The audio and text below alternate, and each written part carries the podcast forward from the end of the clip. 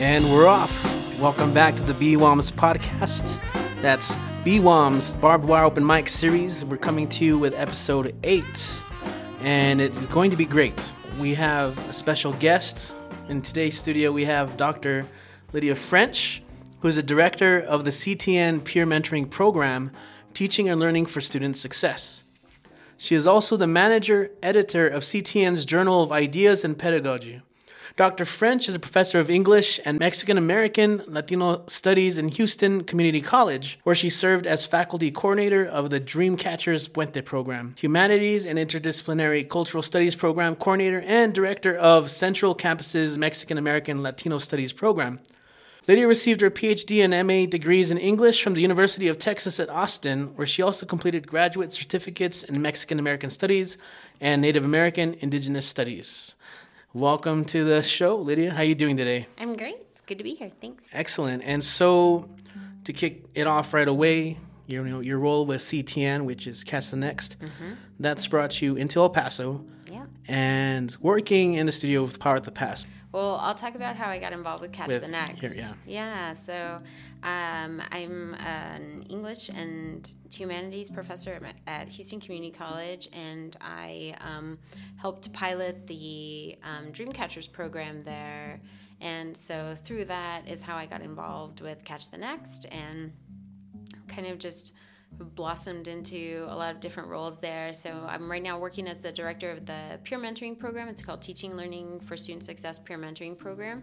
So what we do is we take our we have scholar mentors, author mentors, community leadership mentors from throughout the nation that we um, try to pair with our colleges or have them, you know, invite them to speak at our colleges and for the students and things like that.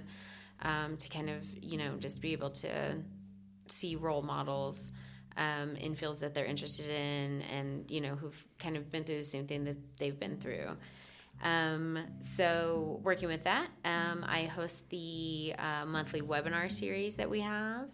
And i'm here working with uh, one of our author mentors valentin sandoval on um, putting together some um, promotional and pedagogical videos for catch the next And that's great. I received a little preview of that, helping with, with the audio. I'm looking forward to that. And actually, that's um, an aspect of pedagogy that I'm not, I'm not too familiar with. Um, so I'm curious to maybe exploring that a little further. Um, I've lately been getting involved with, with Catch the Next and Puente as, as a professor myself at El Paso Community College and even as an author mentor. And, you know, I look forward to, to seeing the continued growth of all our communities uh, especially with within education. Um, okay, and so these videos you've been working on, uh, they're for the purpose of promoting and kind of showcasing the kind of work, good work being done through the program. Yeah, absolutely. I feel like it's, you know, kind of a best kept secret almost. I mean, it's really interesting because at the, the founding colleges where this program has been implemented and some of the newer colleges where it's been implemented, like we keep you know really um, rigorous data and things like that. And all of the data shows that the program works really effectively. And the texas higher education coordinating board is behind us especially like our our institutes and things like that, like our professional development that we offer for faculty and staff, and um, and so the program itself is proven to be successful, but nobody knows about it. And so part of the purpose of the videos is to, you know, kind of get out there and spread the word a little bit more widely. Absolutely, and uh, I think they're coming out great. So be on the lookout for that. Uh, in fact, you know, if you know anyone, you know, attending college, getting ready to attend college, look into the program because there's all sorts of great mentorships and, and opportunities to really advance in That's your right. college car- career. That's right. And if you're at a college and you're working at a college and you're interested in what we're talking about, it's catchthenext.org is the website. You can go and find out more information about us and what we do. Excellent. And, if- and if somebody, let's say somebody did want to, um, you know, help working through the college, um, would would they just contact you through the website? Yeah, they can contact me through the website. They can contact our CEO through the website. Her name is Maria Martha Chavez. and um, there's even a yeah a place on the website to do a little bit more research into what the program's all about and everything. Um, but the bottom line is that it is a it's a support program for student success to increase the number of community college students that transfer and earn bachelor's degrees. So that's so important, yeah. especially because I think um, community colleges.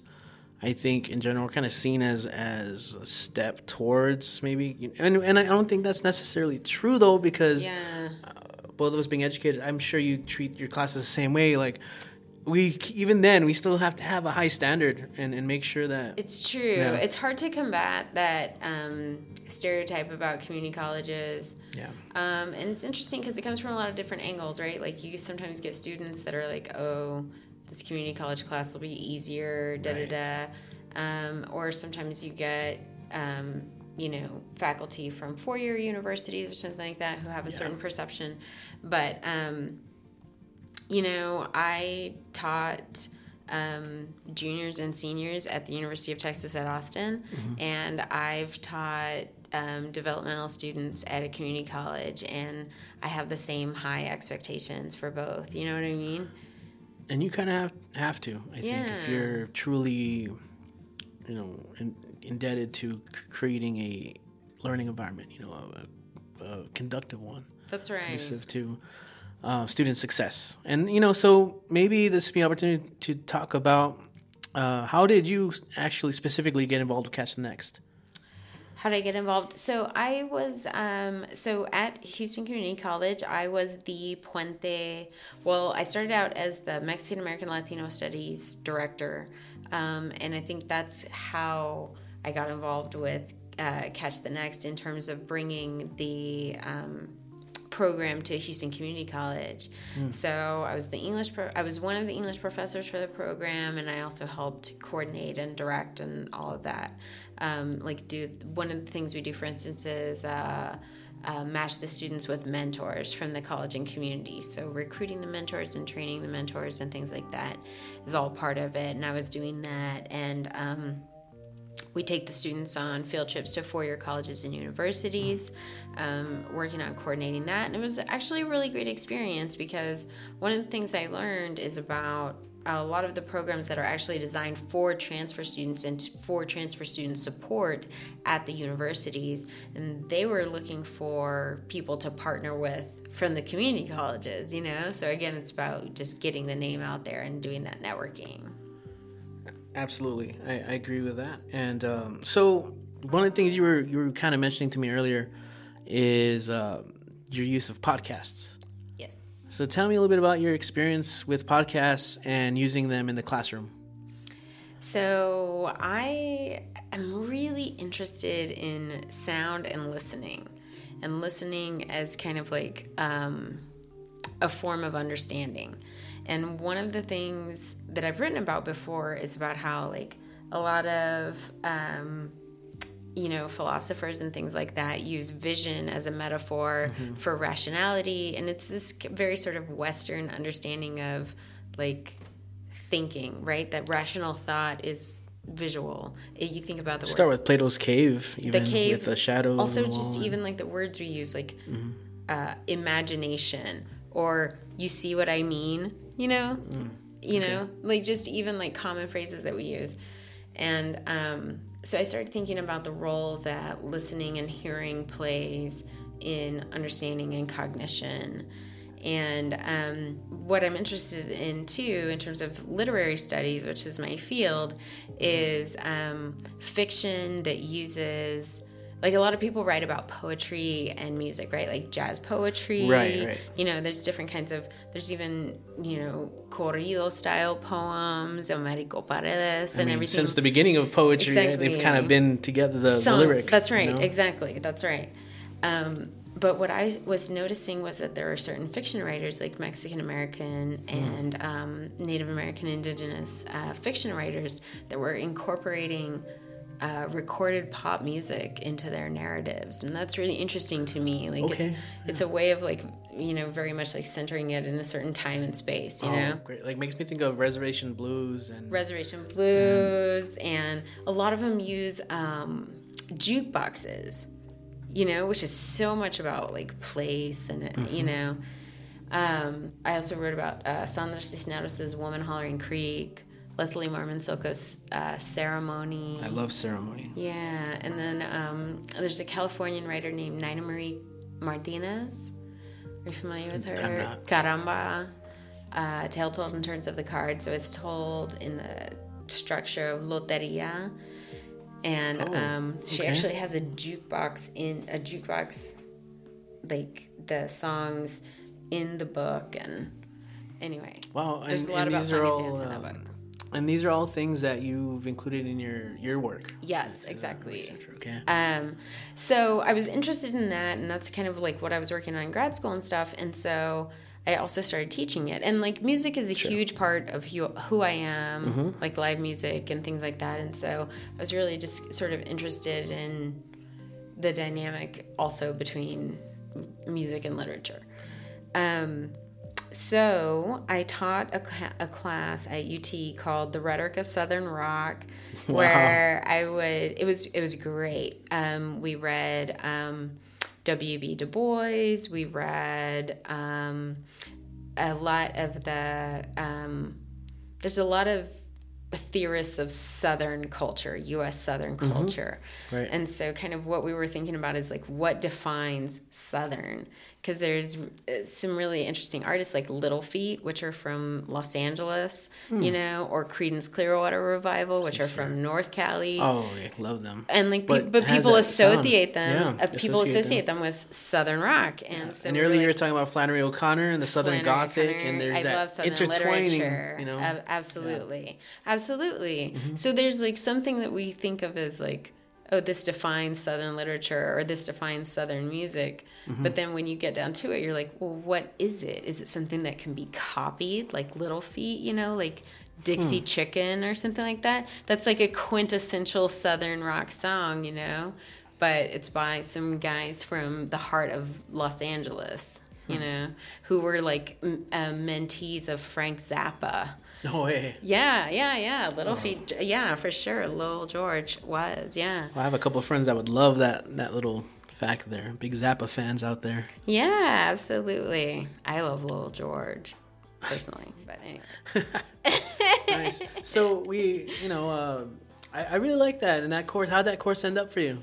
Have you taught it again or? I, I taught it twice at okay. UT. I loved it. Um, so with the podcast, I would um, basically we had in the early part of the semester when we were trying to define you know what does southern mean mm-hmm. um, and doing a lot of contextualization in terms of like uh, providing some history and things like that the texts were more actually like text based and i had a, a reader um, you know that the class bought but in the middle part of the class the texts were all podcasts Wow. So I would make them, and one complaint that I did get is that they were too long. And then one student was like, "Yeah, especially when you don't like the music." And I was like, "Oh, oh stab in the heart." That's when they tell the you when, when they, they, don't like the oh, readings too, oh, right? Like, exactly. oh, and you you expect them. But it feels a little bit thing. more personal when it's okay. music that you like. You know true. what I mean? That's true. Yeah, that you grew up with, or you that's exactly part of your formative years. Exactly. Oh yes, I've I've I've been there. And so since then, I've tried to include like I'll have um, friends, or if I know the poet or the author mm-hmm. or something like that, if I can get them to do a reading, I'll include those in podcasts for the students. I okay. think, I think, I feel like anytime, especially with literature, anytime they can hear another voice, you know, something that's like outside their reading imagination. Um, that like it kind of just helps to like shape it and round it out a little bit. And I think uh, one of the most important things is is to you know have them first of all understand that anything can be text. Yeah. That that we can deconstruct right. and, and, right. you know deconstruct you know its meaning its inference you know mm-hmm, mm-hmm. the cultural aspect of it right yeah. i think you you've worked a lot on culture yeah. Well. I mean, another thing that's really interesting too is I taught since the Southern Rock class, I've taught uh, the rhetoric of sound and listening, mm. where I had students like really reflecting on what is listening, what is hearing, hmm. what defines those things, and um, we have a whole section on deaf culture, and um, and how you know listening is not just allocated to your ears you know it's a full body experience um, and that there there are forms of listening that don't have anything to do with your ear biology at all you Wow, know wow, that's that's interesting Yeah. concept. So does that also have to do with like space then, and and Well, because sound is all vibrations, right? yeah, And so there's okay. there's feel, there's touch, there's motion, there's all of that involved in it too. That's not just what we think of as sound. That's that's super. That's completely fascinating. I would love, love to look at some of your work on that. I'm personally such a huge fan of of jazz in particular because it, it is an art form where the artists um, listen to each other. That's such a it's conversational, but they're listening to motifs that they can continue on. Yes. They're they're their solo. Well, and you think about things that too. Okay, so like one of my one of the foundational books that I consider is uh, Jonathan Sterne's The Audible Past, and he does a, a really like a, a cultural materialist history of sound, and kind of like takes yeah yeah like takes it completely out of this realm of like the spiritual or the you know all that and the emotional and all that. And he's like let's look at the social relations that are involved in producing what we think of as like high fidelity sound you know and stuff like that. And um one of the a, a quibble I have with that with that book though is that he talks about radio and he talks about um, you know like ham radios and stuff like that and he says that there, it gets to a point where people start listening their listening gets quote wildly out of control. But i'm i'm super fascinated with this listening that's out of control because it's what you're talking about right? I mean like this is the kind of listening that incredible jazz musicians are able to accomplish you mm-hmm. know? Because they're hearing something that i'm i'm not hearing you know like a lot of people aren't necessarily hearing it and then they're able to anticipate it and then mm-hmm. riff on it you know riff on the anticipation. And and within that image of let's say the a jazz trio performing you know in, in an underground jazz club even then i think there's still aspects of, of space or, or placement. Because you know then you're talking about the band the listeners who have training listening to each other but then there's the audience yeah right who maybe doesn't have as much formal right. training or be able to and so i just think if, if we create a, a metaphor with that you know I, I imagine that's something you've considered as well in your use of text and, and podcast or any songs music Yeah, absolutely. Absolutely. I mean, the beauty of live music, right? Yeah. Which is when jazz, for instance, or any kind of improvisational music is like truly appreciated. Mm-hmm. The beauty of it is that it's not what it is without the audience. You know, it's There's that liveness. too, It's, it's that liveness. Yeah, yeah, yeah. the that- trust of this thing that we are creating we're kind of creating together That's it's it, not just us whereas in a studio they take they have takes and they shape it Yes, but then on the exactly. stage you know i think in terms of how we create meaning it and that very much involves the Oh, it's an it's an immediate feedback, you know. Mm. It's not like you're writing a book and then like a month later you get a bad review. You Yeah. know what I'm saying? It's like, oh, I tried this riff and it didn't work.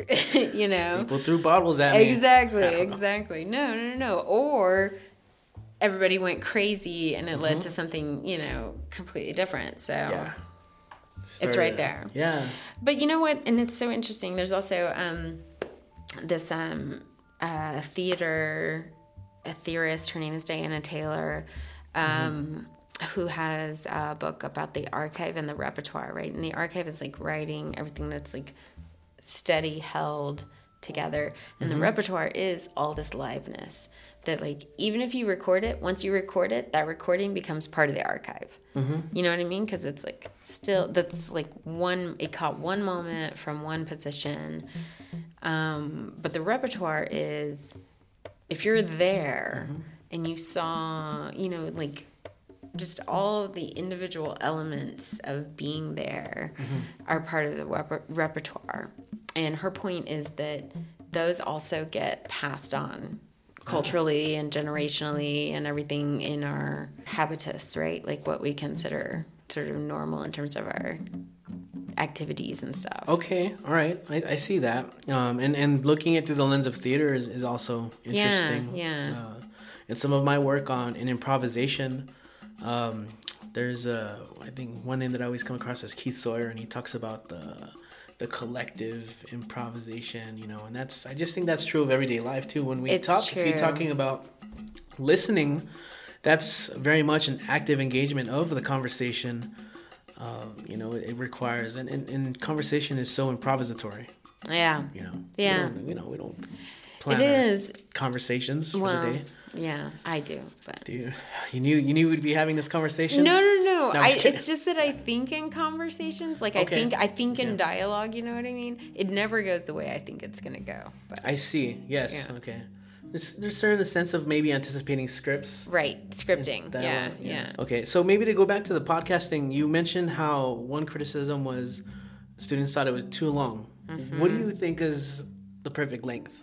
Mm-hmm. Under ten minutes, Under ten minutes. like eight minutes. Okay, yeah. and, and this is in an educational con- context or anything. for sure in an educational context but i would i would include in that any kind of like adult education right so including like workshops and stuff like that And that also has to do with the fact that just I think uh, 15 minute increments are kind of as long as most people's attention spans will, will Yeah. gather. Mm-hmm. So you have to either shift. 15 might be at the high end yeah Yeah, probably that's true.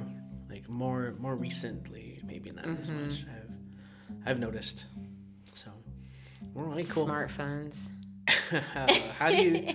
so I'm curious about your teaching too. You know, um, you know, I know you in this context of, of working on on Catch the Next stuff, but you know, as a teacher, you know, how are you? How how would you say your classes go?